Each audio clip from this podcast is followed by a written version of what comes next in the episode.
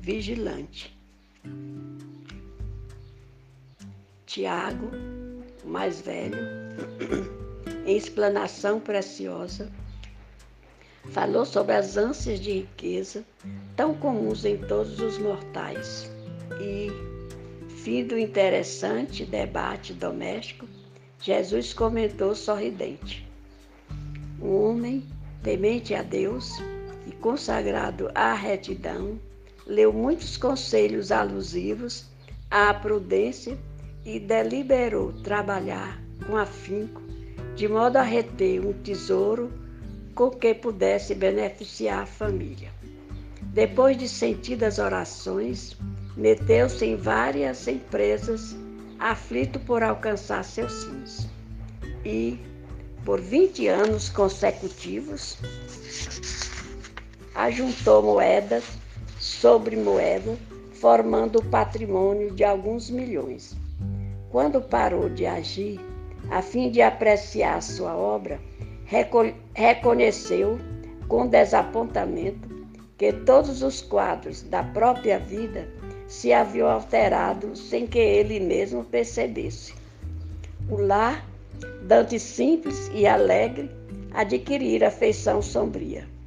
A esposa fizera-se escrava de mil obrigações destinadas a matar o tempo.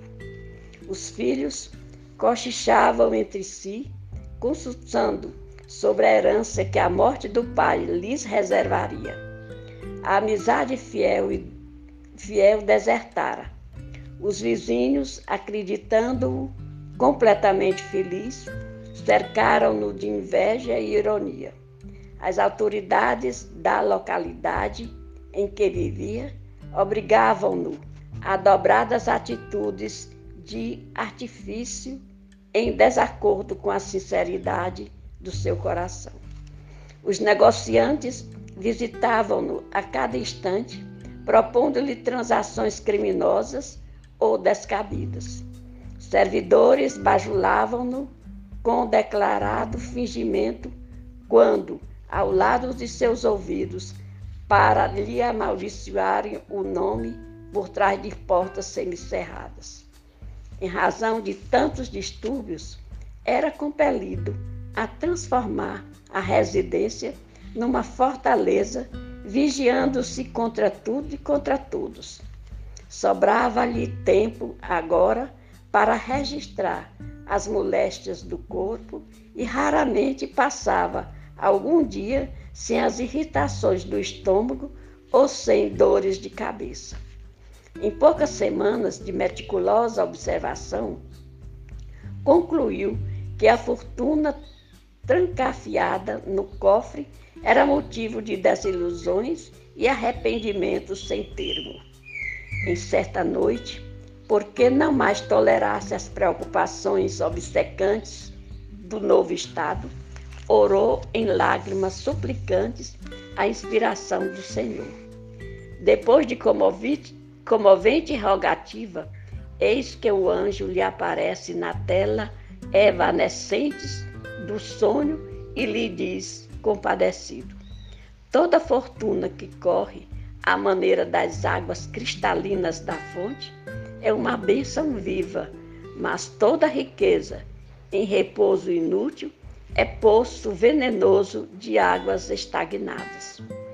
Porque existisse um rio quando os simples, o simples copo, copo d'água te sacia a sede.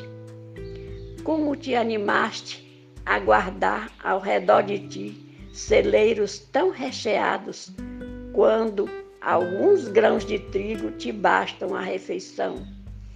Que motivos te induziram a amontoar centenas de peles em torno do lar, quando alguns fragmentos de lã te aquecem o corpo em trânsito para o sepulcro. Volta e converte a tua arca de moedas em cofre milagroso de salvação. Estende os júbilos do trabalho. Cria escolas para a sementeira da luz espirituais e improvisa a alegria a muitos. Somente vale o dinheiro da terra pelo bem que possa fazer. Sob indivisível espanto, o caçador de ouro despertou, transformado, e, do dia seguinte em diante, passou a libertar as suas enormes reservas para que todos os seus vizinhos tivessem junto dele as bênçãos do serviço e do bom ânimo. Desde o primeiro sinal de semelhante renovação, a esposa fixou-o com estranheza e revolta. Os filhos odiaram-no e os seus próprios beneficiados o julgaram louco. Todavia, robustecido e feliz, o milionário vigilante voltou a possuir o domicílio, um santuário aberto e os gênios da alegria oculta passaram a viver em seu coração.